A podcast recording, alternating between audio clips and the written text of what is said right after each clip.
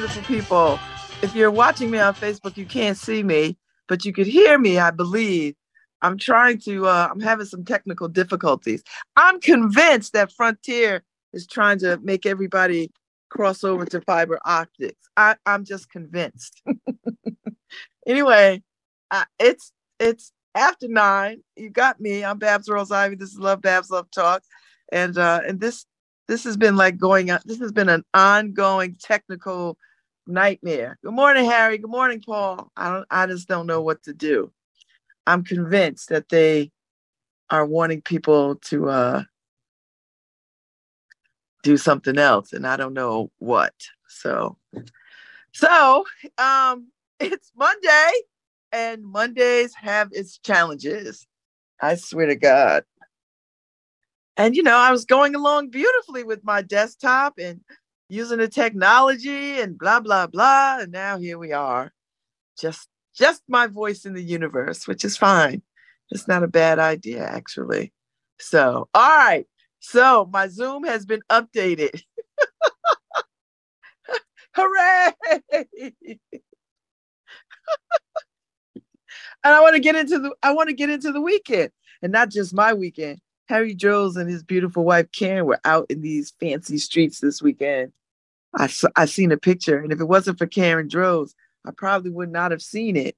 She posted it up and I saw it. So there's that. Uh um so yeah, it was a good time. Went to uh went up to New London for the sixth dimension, which was absolutely fabulous. Juanita Sunday did an amazing job. She did an amazing, amazing, amazing, amazing job.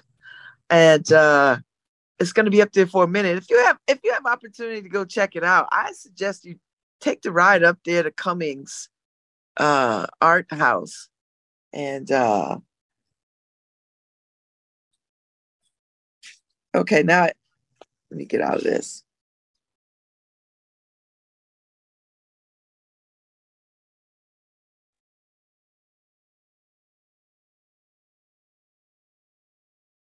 Sorry. sorry, sorry. So anyway, I was I went up to uh to uh whatever Connecticut College or whatever it is, New London in New London. And uh it was something. It really was something. She should be very proud. Uh, at the Cummings Art Center. It was really, really good. Um, at uh, Connecticut College. It was a good time and we had a good time. And the artwork was incredible. I mean, very futuristic, very black to the future.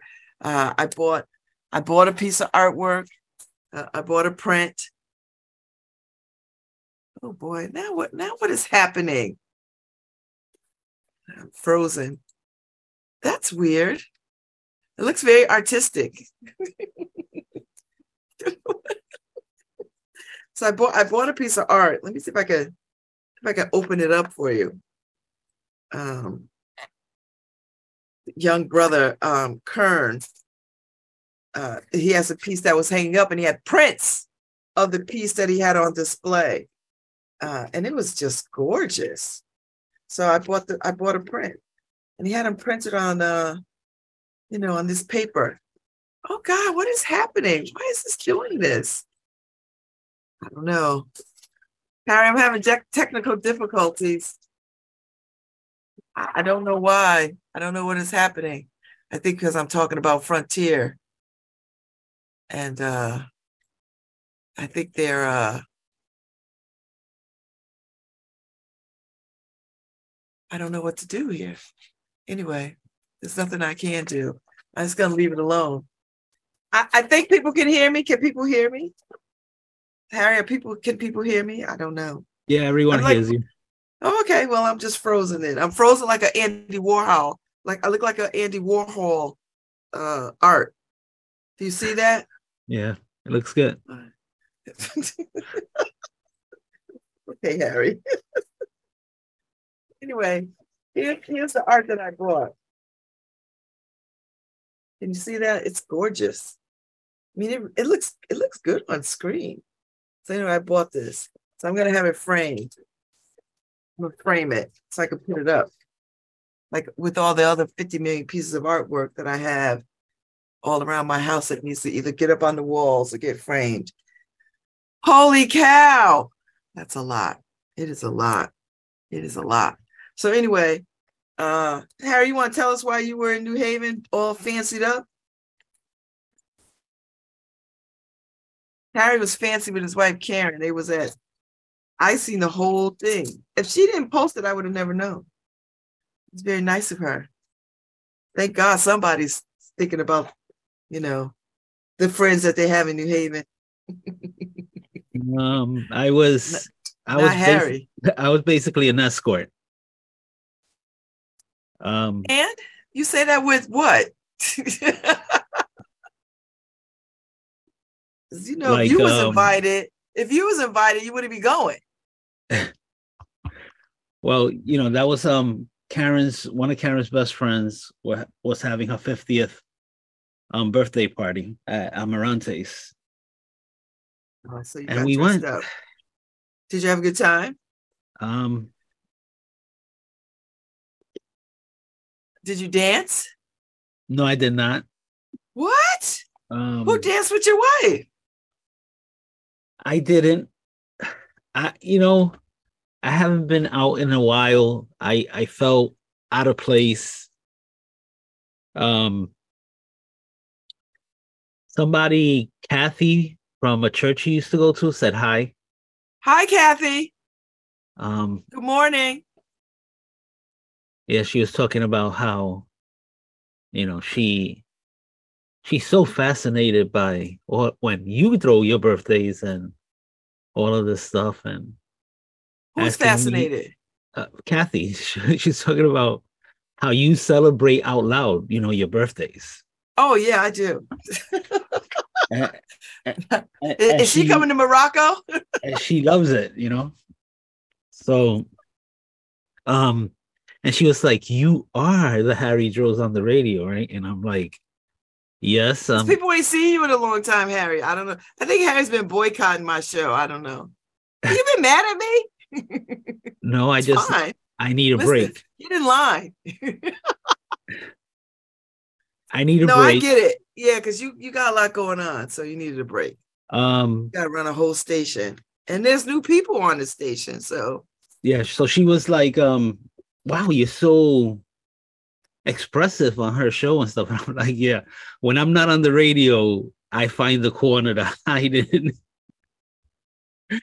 it's not the same. Like I could be expressive and everything on the radio, but in my like out in that party, I was like in a bubble, unless you came and talked to me. And then the music was so loud, it was just oh. like are you an old man? What is yeah, happening? it- actually, yes, right.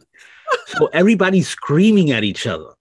oh, that's because you have not been out, so it seemed loud to you. it was like really loud and and everybody screaming at each other just to get and i babs you know for me if if it's if i'm overstimulated i don't hear anything i'm i'm hearing the the um charlie brown teacher you know wah wah wah wah and it's like so it was it was really hard for me my wife was in her element Hmm. you know my she wife looked beautiful. Did y'all make a decision to match up? she made the decision. Harry would have worn a black shirt. I mean, I I got some of it. Right? I got the black vest and black sh- um slacks. Mm-hmm. So at least I got that. Um, she made me wear the. Well, I shouldn't say made me. She requested that I wear the burgundy shirt. So I didn't know you had a burgundy shirt. I, I I have some colors. I had no idea. I have some colors. You know, the, the shirt's practically new, Babs, but it's like 20 years old. Is this is this the second time you worn it? Probably. Wait, wait. I'm sorry. Did you ever wear it? No, I have worn it. I think I wore just- it the last time But when did I you was. wear it out though? Like Yeah. Did I think the last time I wore it? it, it was at a business after hours with the- for the Chamber of Commerce. Oh Lord, have mercy. So that's like 20 plus years. Okay. And by the way, I couldn't wear it before. It didn't fit me after a certain, you know, time in my life. And now you can. Now I can. Now it actually was a little big. So Oh, that means you can take it to the tailor and let them take it in. now I'm not gonna wear it again that that often. Oh that I- my God. and even the vest was a little that was a vest that I probably have for over 20 years too. well, if I die, wear it to the funeral. How about that? The burgundy or the vest. Both. both, both, both. I should have just, you know, and I felt uncomfortable the whole night. That's another thing. I, I'm not used to having my shirt tucked in my pants. All of that stuff was just like uncomfortable for me. But my wife was happy. She had fun. I'm glad. She looked beautiful. Yeah. Like she that looked. you know that's that's actually a, a a um dress that she wore over 20 years ago also she couldn't she hasn't fit in that dress for a long time she now fits in the dress so I don't. I don't know if she appreciates you telling that part.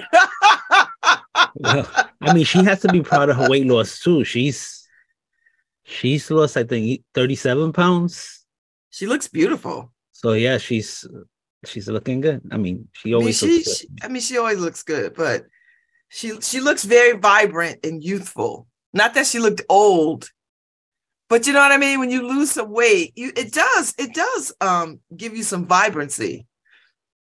well yeah I'm going she, in hard in February, Harry. she feels a, a lot more energized with the weight loss. I don't feel I don't feel that yet, but of course I, I never have energy to to hang. You don't feel energized at all. Not energized. I mean, because of still all the body pain that I deal with that that that is energy sapping, having to walk on basically two two pegs that are rubbing together, you know, my knees. Mm. So it it saps all my energy to have to even just walk up the street or you know do all of that stuff. Um, yeah. So I mean, but it I I guess I could say it was fun. For um, it wasn't horrible, so that's that's good by Harry standards. Hmm. You know, like I I didn't go and you know we didn't leave early because of you know I was feeling too Harry. Wait. So so you didn't dance? No, didn't Did dance. you walk around and socialize a little bit, or you sat at your table? No, people came to me and socialized. Queen No. Harry. I don't do I don't do the room. Um and then also, like I said, it was all yelling. Queen Harry. Okay, Queen. I'm not. I'm not a lot of fun.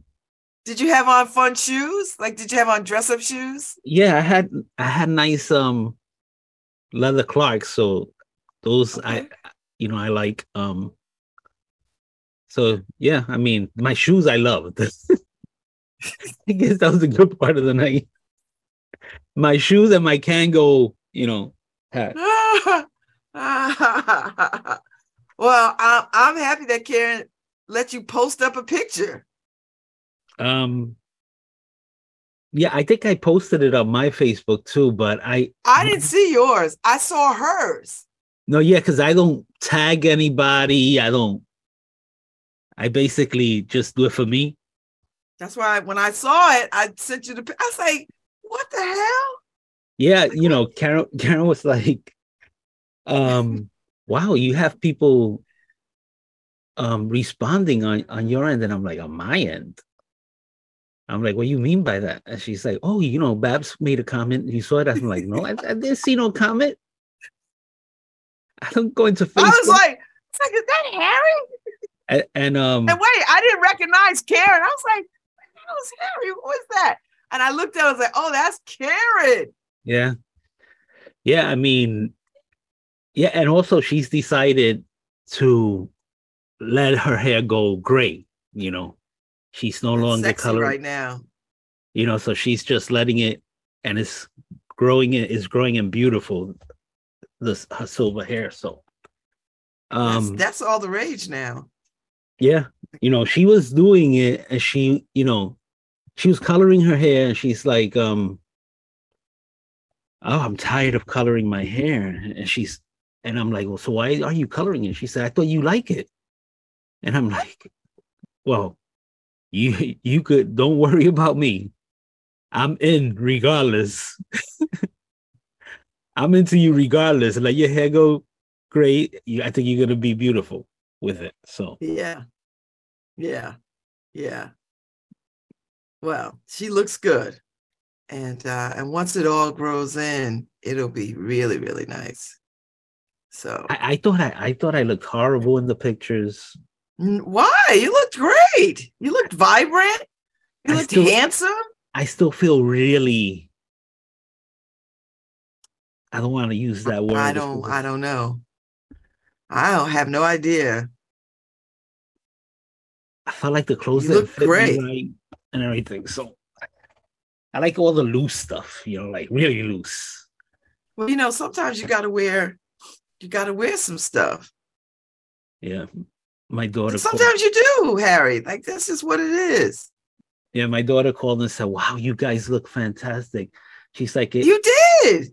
she's like, at, at least I, I finally see daddy wear some clothes that fit that's close to fitting him because she's like, it's, re- it's ridiculous watching him with those huge clothes.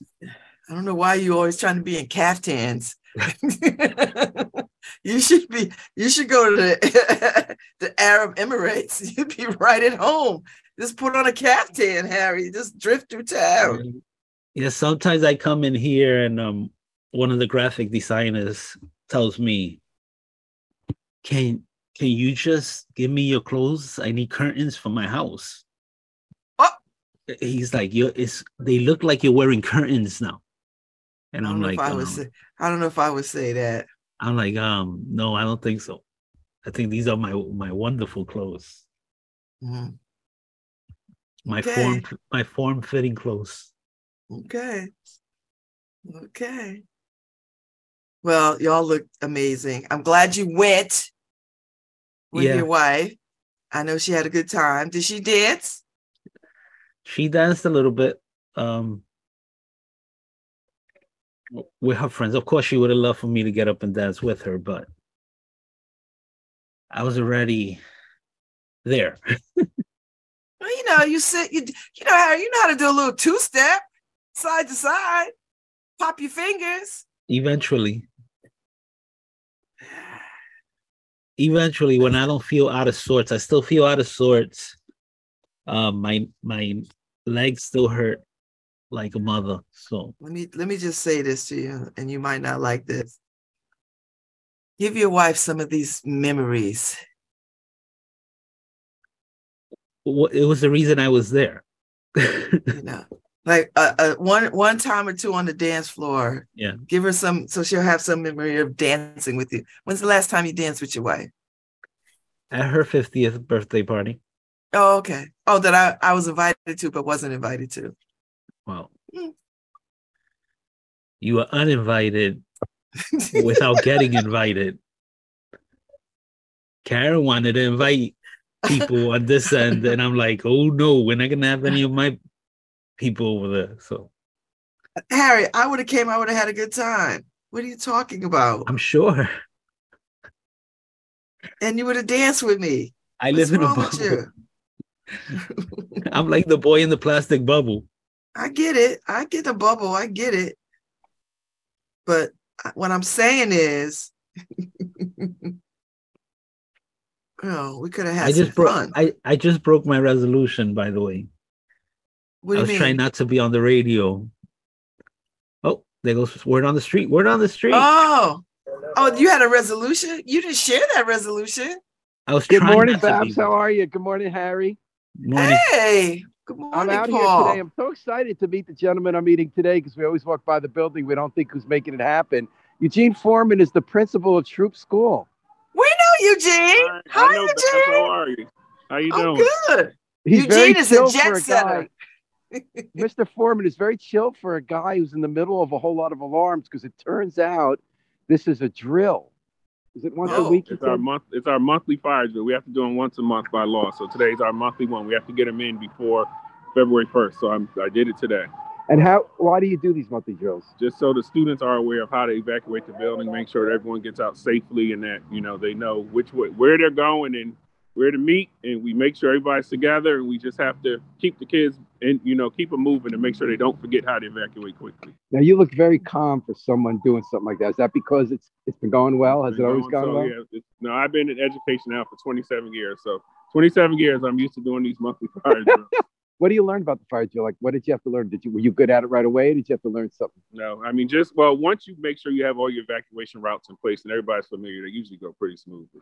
And so the first one of the years that when you have to kind of help the teachers and everyone mm-hmm. so figure out we, which one to especially in our new students, like the kindergartners who this their first year, or the pre-K students, they have to oh! get, get used to it. But our other students have been here, so they know how to get out. And with the kindergarten students, are they ever at first needing a little bit of hand holding or anything? Like, don't worry. Yeah, because once they hear the, the siren go off or the alarm go off, you know they get a little shaky. But luckily, ours talk. They've changed them from when I was in school when they were just loud, loud, loud. Now at least we have a voice talking to the kids, so they hear someone talk. And what does the voice say? It says, uh, "There's an emergency. Please evacuate the building." You can, if you, you can hear him in a minute because he'll come back on. yeah, yeah. so Here how? it is. Okay. Yeah, there's a fire emergency. Yeah. And and let me ask you, how are things going at Troup? How long you been here as a principal? I've been here four years. So far, so good. You know, we're still a school in transition, but we're doing all right. What do you mean in transition? I mean, because there's been a lot of turnover of administration here. So now I've been here four years. So I've been here for a while. As the principal? yes. So before you, were there a lot of changes in principal? Mhm. So Like I think before I got here, there might have been, I want to say four before. Now, am I wrong that not just schools, police, all sorts of jobs, jobs like principal or an editor or a police chief used to be something that people had for many years. Right. That nowadays people do turn over more. No, Is that it's true? just education in general. And why is that? It's it's it's time. It's been because of COVID. It's just been probably the pay that teachers get across the country. I mean, you know, we hear about the behaviors in schools, so those are the things that are driving people away from it. And why have you been able? What, what's been your secret staying here four years? I mean, I like the kids, so the kids make it worthwhile for me to come to work. So that's what helps me. And anything special you're doing this year? Uh, we're getting ready for our Black History celebration, so we do some door decorating contests and things like that. We're gonna have a Black History program, and then just some other stuff throughout the year. I'm sure we're still working on some planning there. So you still have the exhibit of Augusta Lewis Troup, who was white, but she was an abolitionist Mhm. newspaper editor after whom, from New Haven, Yeah.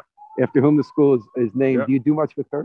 Uh, I mean, the kids usually ask about her. We have stuff all around about her all throughout the building. Mhm. Marcelina, we're off there. You can turn that off. All right, I got to get him back in. All right, last thing, just sort of like, where'd you start out in the school system? Uh, I started at the former Helene Grant. And what's the secret to being a good principal?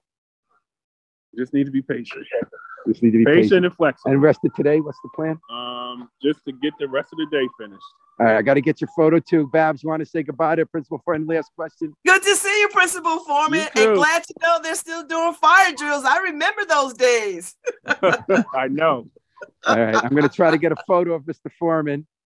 Thank you. Thank you so Signing much. off on Love Babs Love Talk. Oh, that was great. I love talking to uh Mr. Foreman. Uh woo, fire drills. Harry, you remember fire drills when you were a kid? I remember fire drills. And he's right. Them damn things used to be loud, loud, loud, loud, loud. That was really loud. It was I mean, I guess they got to make sure they get every kid out, right? So, well, you know, I, I forgot about little kids, Harry, that you know, if they hear that, they would be nervous. Um, it, it would become a cut day for us. Um, we would never make it back to class sometimes because where we were located in Brooklyn, where where it was PS eighty one, right down the street was the bodega. So when the fire drill used to hit, we all used to see a line of kids at the bodega getting stuff. And principal to come down there and like get your butts back in school. You get in trouble by the time you know you would definitely get in trouble for not coming back or coming back late. Um, but yeah, he would try to put somebody located right where the bo- you know you would leave to go to the bodega. And they were like, uh uh uh. We always figured it out. Oh boy. Man. That was Yeah, hard. I, I, would- I, it's good to know they're still having fire drills, Harry. I forgot. I hadn't thought about that in ages. Do they have fire drills at the high school level? I mean, you would figure they now they have the other drills, right? Um, the gun. oh, oh. Yeah, you know the. what does on- that sound like? There's a gun. There's a gun. Uh, I, I figured they would te- they would be teaching them how to shelter in place and how to barricade a door or something, right? When it's a gun. Yeah, yeah, they do. They teach them how to get under the desk and uh yes. You know what they they should have is um. They have these ins- these door stops for the inside, where you can't get into the door. Mm. So that's what they should have in every class. So every teachers at least could shelter knowing that that door it can be opened. You know, Yeah. if, if you're sheltering, but that door could be open at any second. I know what's the point. So Yeah. are we putting are we putting um what do you call them gun-proof doors on classrooms? You, you like know, can you shoot through the door? you know these they, they come up This with these weird. great plan they come up with these great plans right after shooting and then they disappear.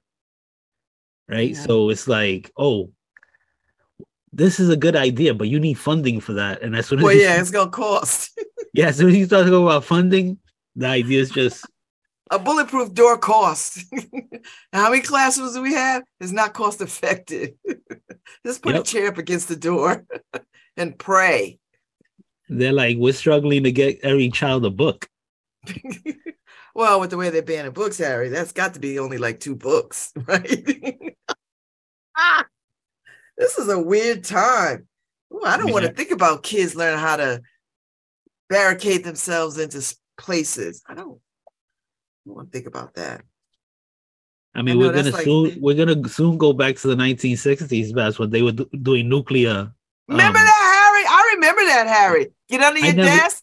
Yeah, I never got to do it, but I know, you know, we're we're very close to going back to that, right?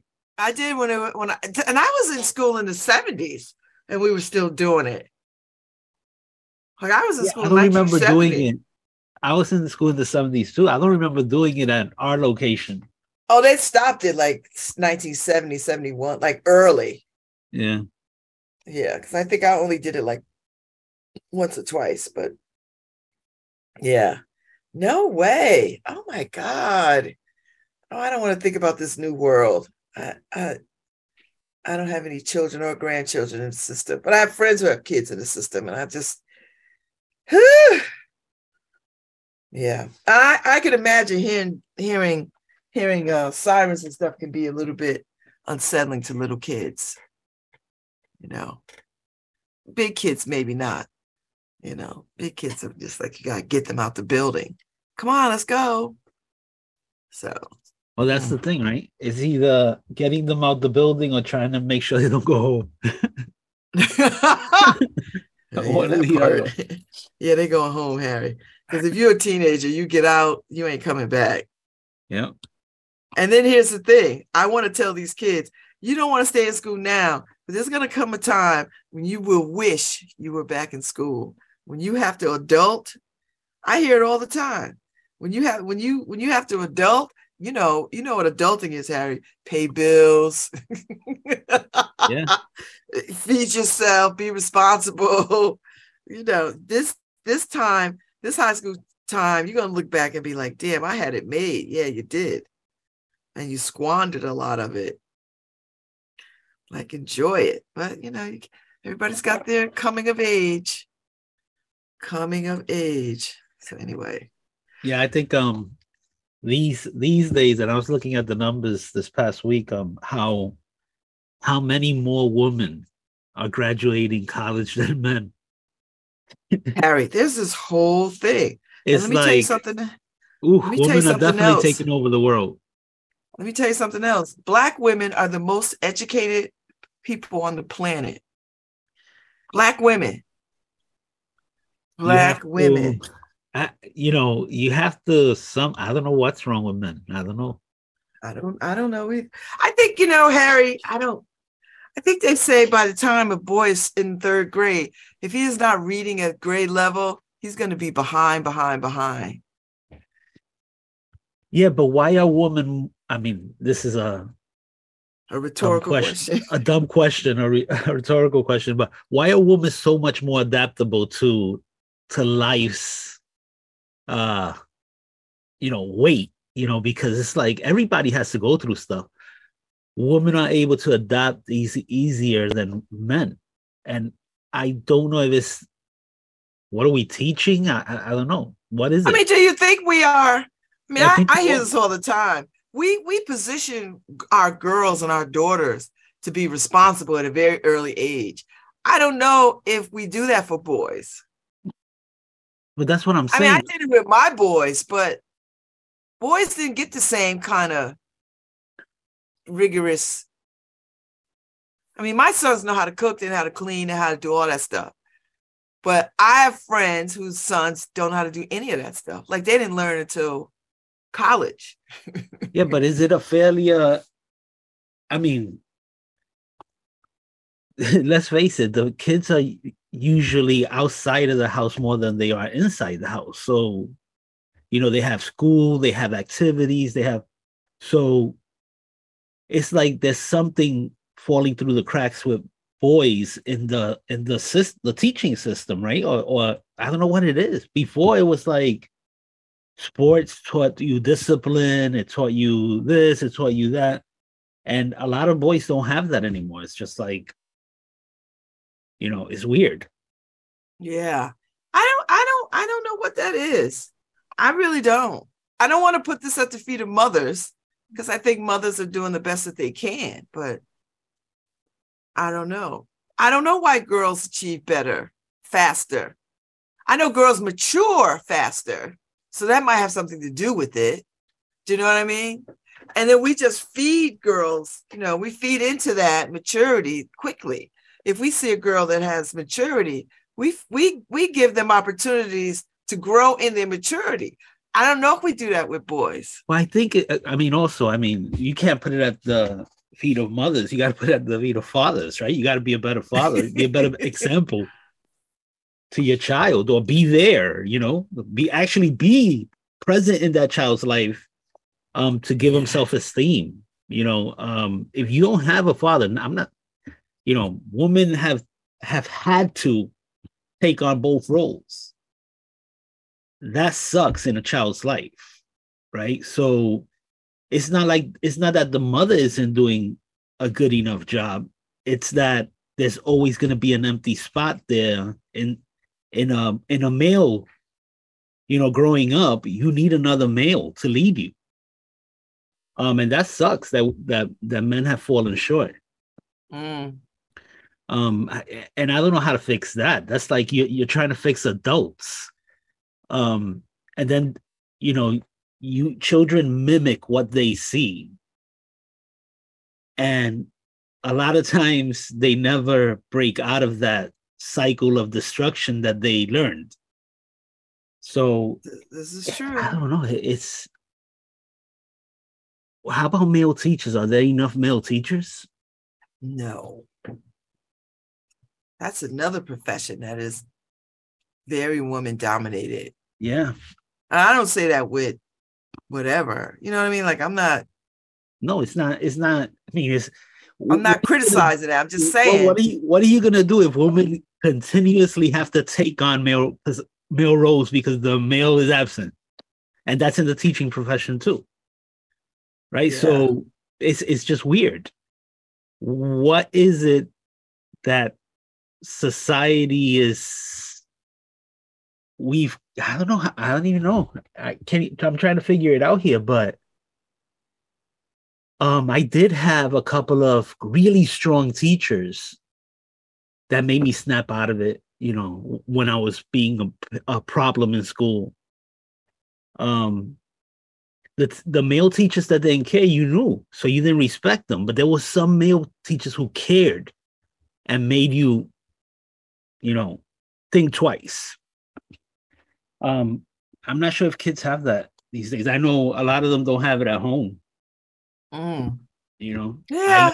I look at my, you know, nephews and stuff like that who who are being raised without an active male in their lives and they struggle compared to a household with both parents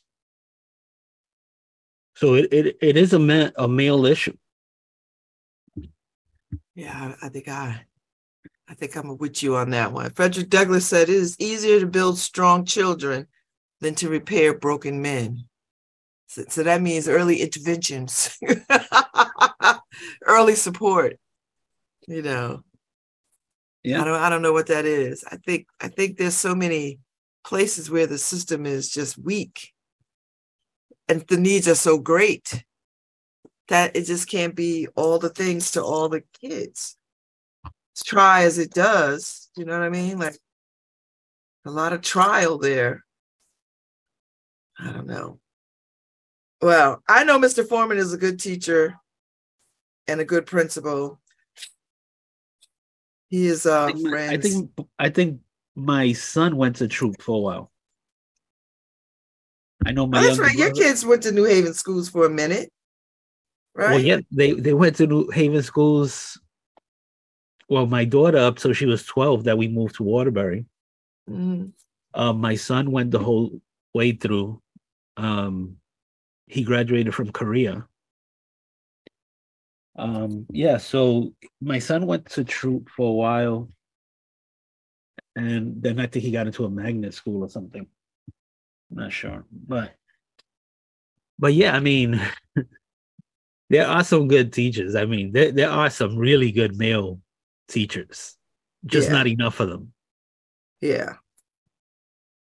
Yeah. And I, also I, I'm gonna go with that. male principals are are are you know so important like it when i grew up we had miss mitchell um a woman principal and then mr taylor they were both black you know people in a black neighborhood Mhm. and they were great. Look, I we, I grew up in, in the worst neighborhood in the ghetto, but that school was awesome because they cared. I mean, they really cared, and they pulled you aside and everything, and and they spoke with you. They kept you after school if they had to. uh, Them, they didn't- they wouldn't put on nobody else. They would keep you in their office there, you knew they cared. You know, Yeah. it's just different. Yeah. Yep. Yep. Yep. Yep. Yep. Yep. God bless these good teachers. I can't, I'm trying to think of all the male teachers I had. I know I remember Mr. Peterson, Mr. Russell. I can't think of any more. I mean, like at the grade school, high school level. I don't remember. Oh God, I hate that I can't remember. Well, by I the time I got at by the time I got to high school, I was so such a problem. I dropped out of high school. Um, got thrown out of two high schools. Yeah, so well, I've never gotten thrown out. So I, I can't talk about the high schools. That was the issue. It wasn't the teachers.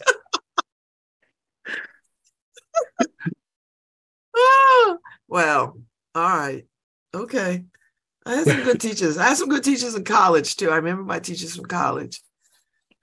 Um, but the, at the lower levels though, like I remember Mr. Russell on like fourth grade because he used to teach. He used to love to teach music. And he was he was such a and he had a he had a piano in class, Harry, and he would just play and he'd have us sing and I just i remember so well because I loved it so much. Yeah, you know.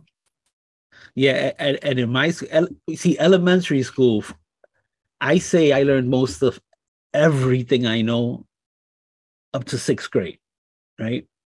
Before I went to junior high school. And it was, you know, like I said, we lived in a very poor black neighborhood. We had both principals, vice principal and principal were black, but most of the teachers were white, Mm-hmm. right? But we had some of the coolest teachers, right? It was like they were coming out of um Woodstock, right? So we had some of the coolest teachers who only taught you, you know, soul music and stuff like that. So it was like I had the coolest, hippest white Jewish teacher teaching me Stevie Wonder. yeah. You know, so it was like it was like uh, uh, that situation for me was like perfect um because we learned so much and then after sixth grade that i went to junior high school i started having issues because other had people had issues with me so. Mhm. um but but it's incredible up to sixth grade. Now when i went to gateway here um i had a couple of teachers who opened up my mind. It was just like um dr roble in business law um Gaudio in english um they they just i love people who want to argue with me right you know that that's I know. so everything was okay, they challenged me at every turn. So you challenge me, I want to prove you wrong or prove you right, one or the other, but I'm going to prove it. So, I mean, it, they just opened up my, my mind and it was like, I was grateful to actually start thinking again, right? And it's it's funny because I say that because, and I'm not calling anybody dumb or anything, but your mind goes dormant unless you're feeding it. Yeah, So- that's pretty important. Yeah. So it's important that you feed your mind constantly, or it goes dormant, and you you, really don't know much when it's dormant. So I think you're right. I think you're absolutely right. So for the month of um, January, Harry, I've been reading the PSA about trafficking, human trafficking. So today is the, the last day for it, I believe, right? Because we don't have. Is, is it 31 days? Yeah. Oh, one more Yeah. day. Got one more day. Got one more day. So I usually read it before I go on, before we call it a break. And then I have a guest. I have uh, Brianne Braithwaite. She is an intuitive nutritionist, Harry. So I thought I'd have her on because you know everybody's in this moment right now. You know, the for the year, you know, you you think about getting in shape and eating better, and so she's going to come and talk a little bit about intuitive eating and coaching and food and what that means. So, so there we go. So I'm going to read the PSA, and then uh, we'll be on break, and we'll be back with uh, Brianne Braithwaite um, at 10:15. So y'all hang around. Don't go nowhere. Or go get you some coffee. I might make me some tea. I feel a little queasy this morning. a little queasy. All right. January is National Slavery and Human Trafficking Prevention Month. Do you know someone who was a victim of human trafficking? Human trafficking is a form of modern day slavery with illegal smuggling and trading of people for forced labor and or sexual and physical physical abuse. This is a worldwide problem. It is a problem here in our beautiful state of Connecticut. Traffickers target people, both boys and girls, who are vulnerable to promises of a better life and forcing them to live and work in unfair and abusive conditions. Many traffickers are well are well known, living near and promising and convincing young people and families that their children will have a better life in a new place. Under the United States federal and Connecticut state laws, human trafficking is a crime. Let's work together to protect our children against these horrific crimes. If you are a victim or know someone who is a victim of human trafficking, or you would like to learn more about this serious issue in our society, please contact Love 146 at 203 772 4420. That's 203 772 4420. This is a public service announcement um, from the Waterbury, Connecticut chapter of the Links Incorporated. And it is my honor to read it.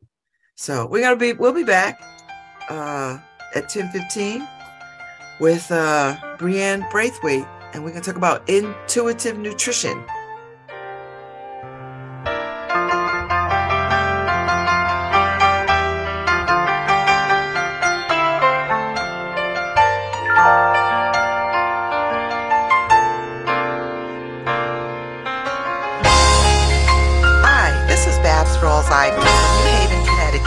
And you're listening to WNHHLP 103.5 FM, streaming live at newhavenindependent.org.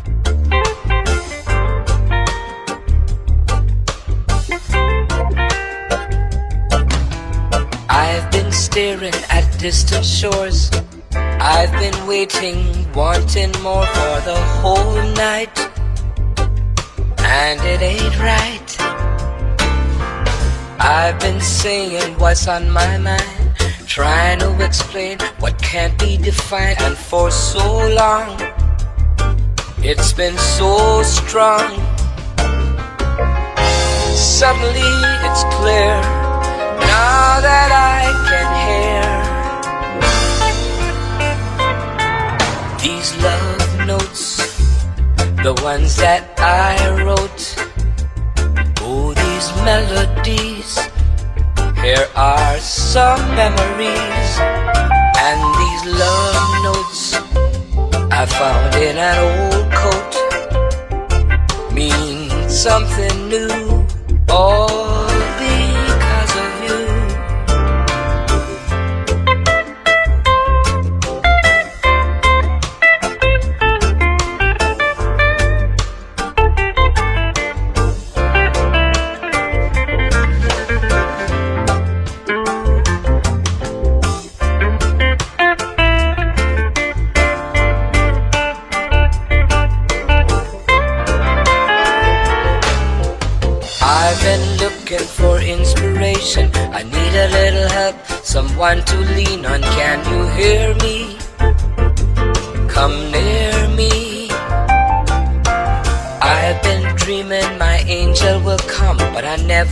Expected that you'd be the one. Now I found you. I wanna stay around you. Suddenly it's clear now that I can hear. These love notes, the ones that I wrote. Oh, these melodies. Here are some memories. Love notes I found in an old coat means something new. All because of you.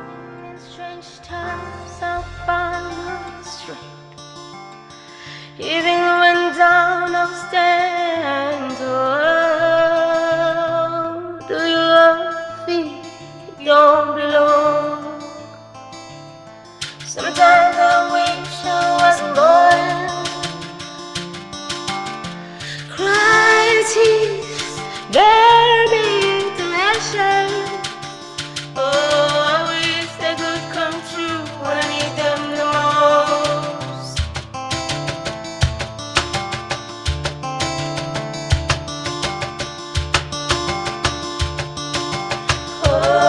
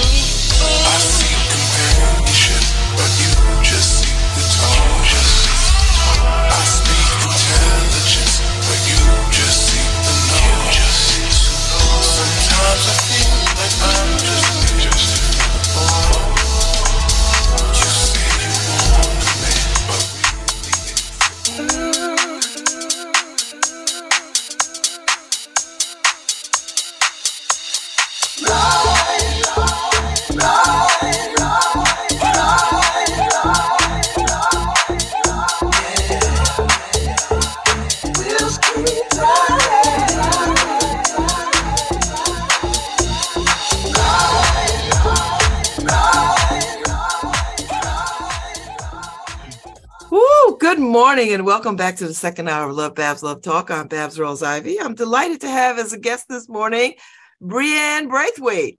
And she is an intuitive food coach, intuitive eating coach, intuitive. intuitive living coach. I love it. Intuitive living coach. All right. So, so Breanne, welcome. Tell me about that. Like, what does that mean? Oh my. Um, so the best way to describe um an intuitive living coach would be someone who helps with self-love and self-trust and becoming your most authentic self. Um, and you use a lot of principles um, that rely on your intuition to do so. So your own thought process, kind of like you are your higher power in a way. Um, you just haven't gotten there yet. Okay. So what you're telling people to do is listen to themselves because you know what's in your best interest. Yes. okay. So how did you come to this? Um, so I would say it started when I was really young. I was adopted. And so as an adopted child, I really I have four I adopted children, so I I I I love the connection here. Yeah. And so like there it's amazing when you're adopted. Thank you mom for that. Um it's amazing when you're adopted and you have someone that's able to give you that love even though you're not their biological child. Um but there is a part of you that feels lost that entire time because you know that you are still connected to whoever those birth parents were biologically, genetically. And so it is kind of hard. And I think navigating that place where I wasn't going to get the answers that I wanted, nor was that accessible to me, I really had to start to trust my inner spirit and who I was as a person, um, despite what teachings I might have had from my family. As you were um, uh, wading through those waters, um, how did you come to intuitive actually being a coach? Like, and what were you doing before? Okay, so I started my journey becoming a registered dietitian. Um, and then throughout that, I started working with eating disorders. And um, I started working with people who, although they came to my office every day as clients, needing to trust themselves with food, that kind of started that thought process. Like the entire time that I'm there, I'm giving them these, you know, this meal plan and all of these this advice. But what it really comes down to is them trusting their bodies. And once I saw that process over and over again, I started to think, wow, like, do we trust ourselves? Like, is that something that we all innately do? And I started to look at my life and the ways that I trust myself or didn't trust myself. Um, and that's kind of how that came about. I like that. So, what kind of studying do you have to do to do this work? Uh, so, to become a registered dietitian, you have to go to a specific program. Um, at the time when I was applying, there were about 50 of those programs in the US. Then you have to do, it's a four year bachelor degree. Then you have to go into, well, now it's required to do a master's, but you go into a year unpaid internship where you learn all the areas of becoming a dietitian because there's so many. Um, and then you take an exam. And then once you pass that exam, you are a registered dietitian. Um, and then after that, I continued my education with my life coaching certificate. Um, and that's when I started to formulate what kind of coach I wanted to be. Um, and that's how we got to the intuitive living coach. Mm-hmm. And what is it about intuitive living that speaks to you? Like why? Why? Because there's a lot of there's a lot of paths and a lot of roads to nutrition and health and wellness. What was it about intuitiveness that stood out for you? Um, I think it was really when I realized that we know so much and sometimes we don't even have access to it. Like there have been so many situations in my life where I thought, oh man, I can't do this. Like I don't know what I'm doing. and I was forced to go into those situations anyway. And I came out relatively unscathed. And I was like, wow, okay. So, like, there is a part of me that knows more than even I cognitively can recall in that moment. And that is very powerful. And I started to lean into that. And it's brought me so much joy and happiness and freedom. Um, and that's kind of how I got there. Mm-hmm. And so when you when you uh, take on clients, what's the first thing that happens? What does that process look like? So the first thing that happens is um, I have a 30 minute discovery call just to make sure that this is something that they want to go like this process is the process that they want it's going to meet their needs. Um, i really truly believe in allowing people to kind of make their own decisions and also hear what can be offered. Um, and then from there where my coaching and like the platform for my coaching is my intuitive living framework which is comprised of 10 principles um, and those principles serve as guides on how to trust yourself more, have more freedom, and be your most authentic self. Mm-hmm. And so, um, who do you are are, are is this a, a an opportunity for men and women, or do you primarily see women? Interestingly, I see both. I I think that um, I, I feel like with with men, sometimes there are barriers to engaging in mental health um, services, um, societal barriers, um, and then depending on your culture and your race, there are other barriers. And so I think that slowly the barriers are starting to be broken down. People are starting to have these conversations. Um, and so it brings me joy when someone who does have barriers is able to come and say, I want this for myself. Um, that means that the change is is, is working. Mm-hmm, mm-hmm. So, um, what do you want to see happen with intuitive wellness into the future? Um, I hope that other people really start to use this framework um, to you know navigate through their lives or even other coaches start to use this framework. Um, because it really is a framework that only comes from my lived experience. Um, and i think that everyone's lived experience is so important. And it's so much for other people to kind of like look into that. And it's really intentional as well. It's it's intentionally made so that people can have that kind of freedom. Mm. and this isn't just about eating like this sounds like your whole life. Mm-hmm. Yeah. So I, I think one of the principles on this framework is a 10th principle, um, and that's heal your relationship with food. And I think that's where it started for me. I think it was in that place that I found that there was a lot of self doubt for people who struggled with their relationships with food. And as a dietitian, that was my primary concern. But then I started to think of other parts of our lives that we struggle in in that way. Um, and that was really important for me to incorporate. I didn't want this just to be you know a dietitian talking about eating. I wanted this to be a person who is intentional about putting authenticity into the world. Well i love that. So uh, did you have an eating disorder or eating problem or did you not have a good relationship with food?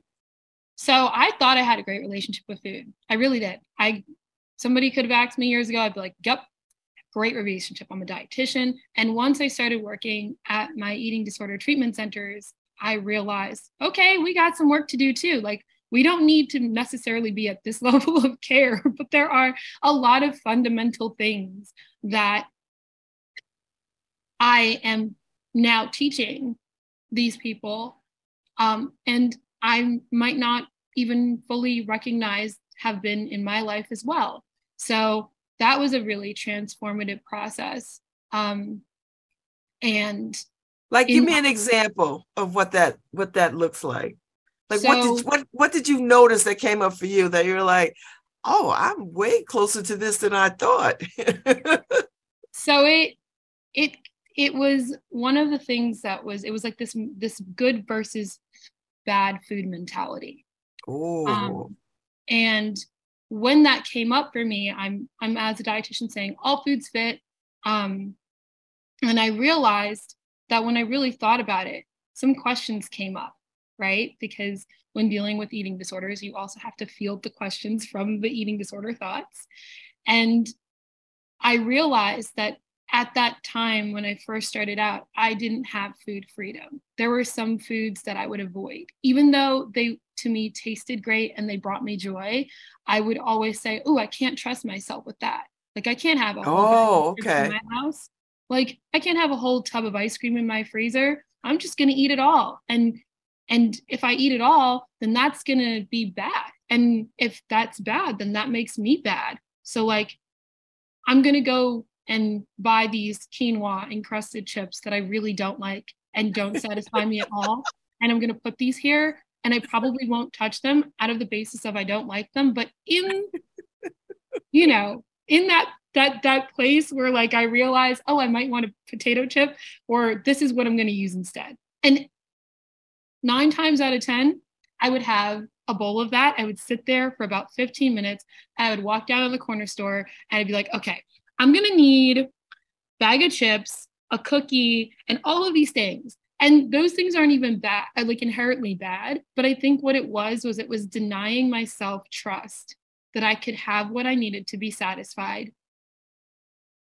Right. And I could move on with my life as opposed to thinking about it or internalizing it as something bad. And so that was like one of the first things that I started to notice. I was like, ooh, we got to change that. Gotta wow. And we do it. Everybody does it, particularly when you get on these diets. We start judging food and our relationship to the food. If I Yeah. eat that, I'm if I eat that bad thing, I'm cheating on myself or I'm being bad. And this this whole dynamic. And then it's very that- cyclical. yeah and that that kind of works into like the first principle um that i created in the framework which is unconditional permission Mhm. we're so conditioned at an early age to ask for permission um, and as we grow up we continue to ask for permission by society people around us we look for that structure um, and we sometimes can reduce ourselves our identities to our jobs how much money we make what we look like um, and we consistently compare ourselves to each other. And the secret to being able to have a bag of potato chips in your house is having a bag of potato chips in your house because you stop that cycle of it being this thing where, you know, I have to do things this way. I can't do things that way. Um, I mean, that's really the first step of intuitive living, like taking control and allowing yourself permission to be everything that you are, to eat whatever it is that you want, and build a balance within yourself with all of those things. Mm. Well, I can hear people say, "Yeah, that's that's good to say, but if I get those chips in my house, I'm gonna eat the whole bag." You know, Yeah. and then I'm gonna feel terrible. maybe it takes eating the whole bag because what does that even mean right like maybe it takes if i if i came to you every day with like 12 donuts and i was like look every day i'm going to bring you 12 donuts for breakfast lunch and dinner like you'd be like i don't really know if i want to be a part of this but okay Brie, i'll humor you anyway um, and then at some point you'd be like oh man i don't really want donuts like you might see donuts a couple weeks later and you're like nope nope i don't I don't want donuts. Like I know they're there. They're accessible. I had them for a straight week. Like we don't need to do this right now. and it's because when you allow yourself that permission, eventually all of that, the, the pedestal that you're putting these things on, or the you know place you're putting them in this untouchable area, it just becomes yet another thing. Yet another thing that you buy at the grocery store. Yet another thing you can eat at home. Okay, I mean, I I like the sound of this. I I get it. You know, I get it. I get it. So so, what else did you notice? What else? What else did you, as you were making this journey, what else did you notice about your relationship to food? Um, I think one of the things that I've noticed, um, and it kind of goes into principle number two of the framework, which was connecting with your feelings. Um, I realized that being able to have a process where you could connect with your feelings um, was really important just because some people I know in, in my my regard when I'm feeling scared or when I'm when I'm anxious, I don't necessarily eat. Um, I kind of like have that response, like I don't feel Mhm. hungry. And I realized that sometimes just because I'm not feeling that way doesn't mean I, I still don't like nourish my body in any way. Um, and because of that, I wanted a better way to connect with my feelings. So I started to go to therapy and I learned a lot about myself. Um, and in that, I learned the way to connect with past trauma, how to have coping mechanisms for that trauma, um, and how to process my feelings and my emotions so that I was, wasn't impacting the way that I eat. Mm. And so, how does this play out in the rest of your life? Do, does this make the rest of your life better or w- wider, or what does it do? um i think having like goals to connect to your to your feelings which i i feel like are really like the language of the soul um those those goals um i realized maybe a year ago i didn't have great boundaries um i was very much a people pleaser and i needed to kind of break down why that was and look into why that was and with that when I was confronted with a situation that would have in any other way triggered that I need to please everybody, I need to be everything for everyone at all times. Um, I was able to say, wait, wait, wait, wait, wait. You used to be this kind of person, and and you did this because it was a mechanism that served an actual purpose for you at some point in your life, but it's not serving you now. And so that's the difference. When you're able to connect with your feelings, you're able to access unique capabilities in your creative and intuitive and soulful nature nature and that allows you to kind of not repeat the same cycle of maybe dealing with feelings in the way that you had previously and it does make your life better it's made my life better it's taken a lot of pressure off of me to be everything that everybody else would want me to be or i presume to be it's allowed Mm. me to just be me and be okay with that I like that. So, what's the fourth principle? Um, the fourth principle is embracing the three S's um, slow, silence, and self reflection. Um, I think intuition lays um, in the space between our wandering tr- thoughts and the stress caused by our busy lives. Um, and that space requires you to make time to ground yourself daily. And in a place where we have technology, which is basically by our side at every time, every point in the day. There's a ping here, there's an email there, there's new Instagram posts. It's really hard not to be in a virtual space all the time, um, or even have time alone. I noticed I'd be waiting online for something, and it might be the only like five minutes of the day I'm not consumed with something. And my first reaction is to go on my phone and scroll and i'm like what is what am i what is this like how what, what are we doing um and i started to to see the ways in which that integrated into my life and i was like i don't know if this is helpful all the time and i started Hmm. to question why i couldn't sit in silence for five minutes And did you answer it?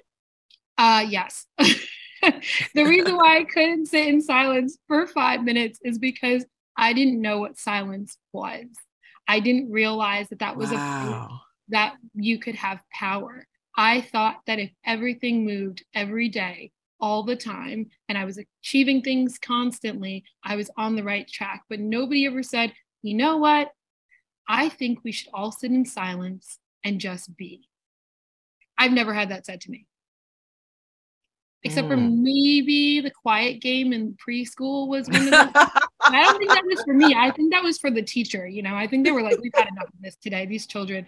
But yes, that that really, when I realized what that was, and I realized that it wasn't even just sitting in silence, right? Like now when I have conversations with people, I can listen better because I'm okay with not being the one inserting dialogue. Um, you know, like if I'm if I'm having, you know, an argument with someone and I want to stand in my opinion, maybe I don't have to be the the loudest one. Maybe I say what I need to say and I sit in that. I sit in that silence and that silence is me reinforcing, hey, I this is this is my my place. Um so silence and slowing down and self-reflection allows for downtime that I don't think is really accessible all the time now. Mm. That's a good point. And so, did you find that five minutes turned into 10 minutes, turned into 30 minutes, turned into 40 minutes? Like, how far did you go? How far, how long can you be in the silence? And and and and was that a goal too? Um, the goal for silence, I think we've gotten up to 30 minutes. Um, and I think it just depends on like my day and what's going on but i think that like even if it was just like a deep breath and like taking refuge in that silence and being like okay today's a busy day i have several things to do but i need to breathe because i'm obviously at the point of like all over the place. Um but then it goes to okay i'm going to sit. I'm going to lay here. I'm going to focus on my breathing and i'm going to really take this time to just kind of block out my thoughts. And i think when you come back from that you feel a sense of refreshment. Um, and I feel like that comes from what most people would say, like a vacation is, or, you know, like, oh, I went to a spa, you know, I think that's, that's another thing. Um, going to a spa and just having that, that moment, if that's accessible to you, or even just recreating that in your own home, you know? I like it. All right. So what's, what's, uh, we probably won't get to all 10, but Let's get to number five. Is it five or six? Are we at five? It's five. We skipped three, but it's okay. We're at five. Um, principle number five is be intentional. Um, mm.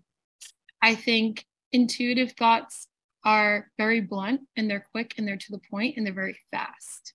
Um, and some of the intuitive intuitive thoughts I've had over the years are like, I'll be on a street, I have no idea where I am, and something will just say turn right, and normally the impulse is to be like, that's not right. So we turn left.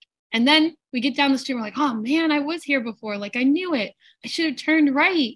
And like that turn right, that's your your intuition. Or maybe you're at a party and you're like, ah, I think it's time to leave. And for whatever the reason is, you left. And maybe you get home and your friend texts you and they're like, hey, so something crazy happened at the party. And you're like, eh, I wasn't there for it. I left. and you can't really it's not something that you can like um explore different options or really even like reason with um but it but it's something that you just know it's like what you have to do in that moment and then mm-hmm. if we ignore it we encounter something called hindsight which is interesting to me because that's like you kind of you're like oh if i just done what i thought i should have done it would have been different right? And hindsight to me is like the antithesis of intuition. I like that. Okay. Um, and and how long do you dwell in hindsight? Because I can imagine people could get stuck thinking about, oh, what I could have, should have, did, done, didn't do. Yeah. Um, hindsight can turn into regret regret mm. can turn into a really long standing battle with yourself and it's really like not forgiving yourself um it's kind of like what i've noticed like if i don't forgive myself for something i'll keep like my my my punishment is to keep bringing it up to myself and to keep putting me in this position to having to having to think about it or you know minimally defend myself in whatever that dialogue sounds like. Um, but yeah, I think when you're intentional, I think when you're upfront about what it is that you want, or even if you're upfront about saying, I don't know what I want, I'm just here. Um, Mm. that that allows that, that that cuts out a lot a lot of the noise um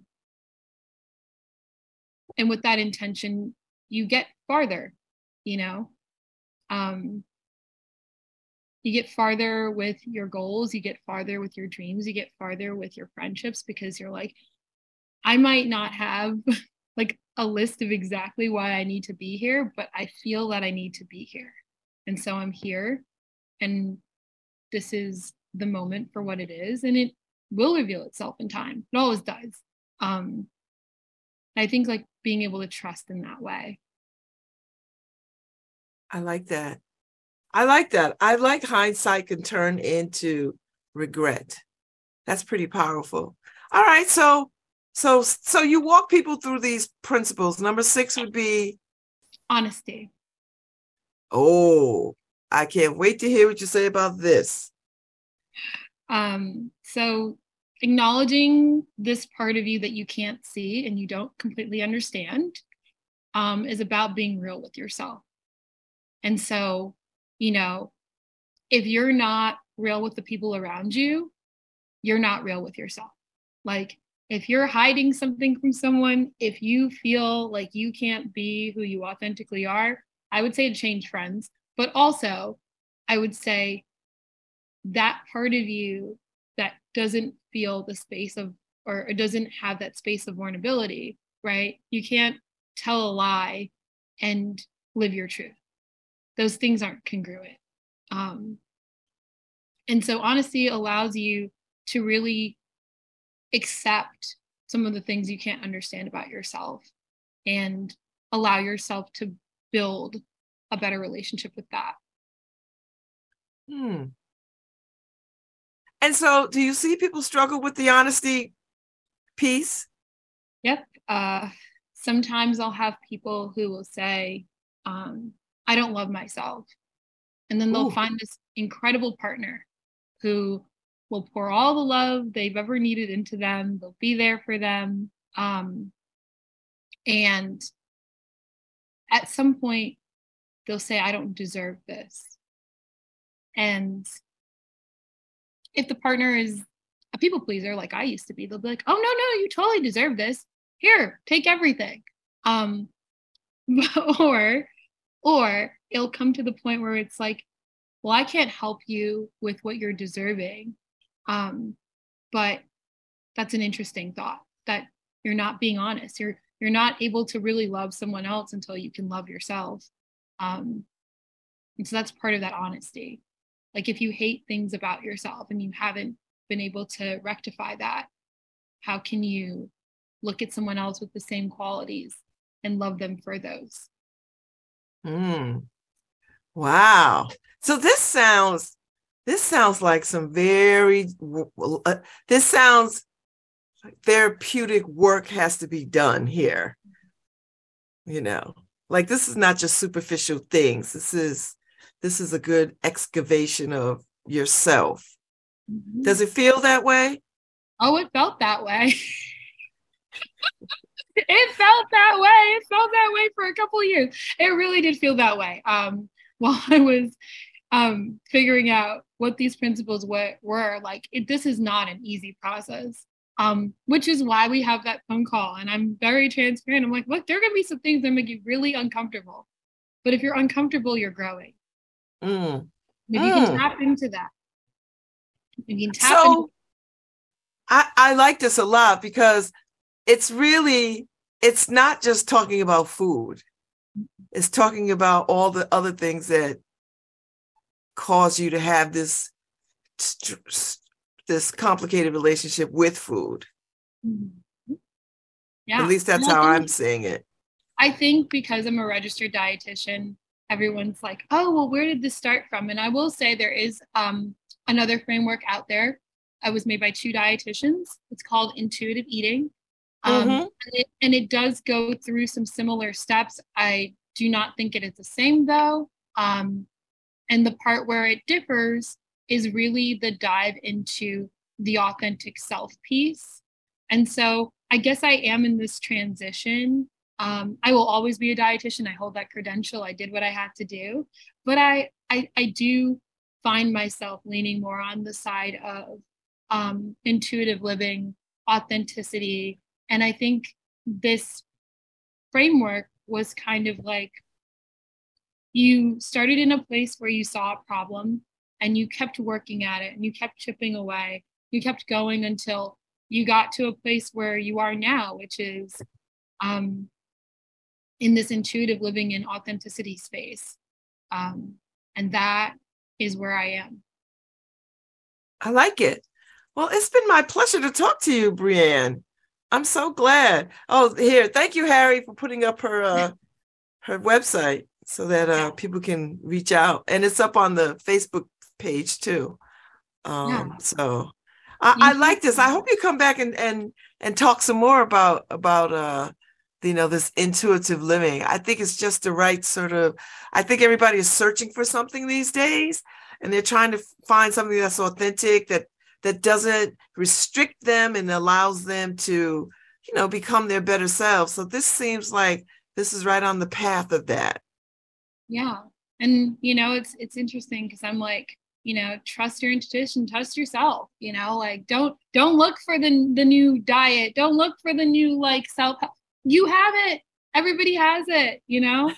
um I thank you so much and I'm so incredibly grateful I would love to come back whenever we can. Um, and if anyone wants to learn more about the principles, I posted a blog today that kind of has a little tidbit on each one.